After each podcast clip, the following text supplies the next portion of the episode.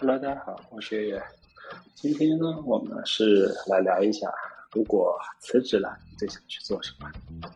我本人呢是三十一岁，上有老下有小，一个人养活一家老小，其实际上呢根本不敢辞职，所以每天上班也都必须得强压着自己要好好上，为了那一点薪资。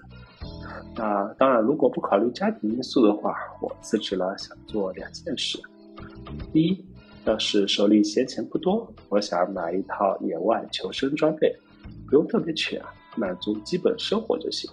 开车呢，去一个不是很荒的山沟里，自己住几天，就想体验一下，嗯，得野备野的洒脱。当然，我会带够足够的粮食。我。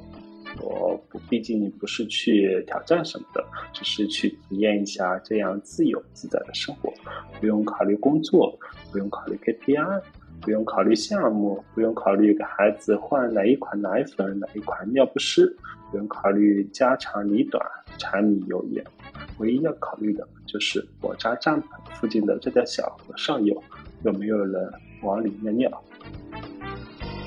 那第二呢，就是。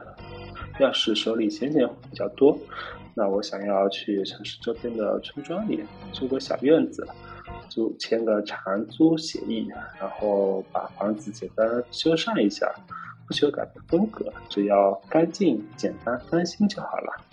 那在院子里搭个玻璃小长廊，给我儿子做个木马摇摇车，从梁上给他吊个秋千，买个大的长口瓷鱼罐。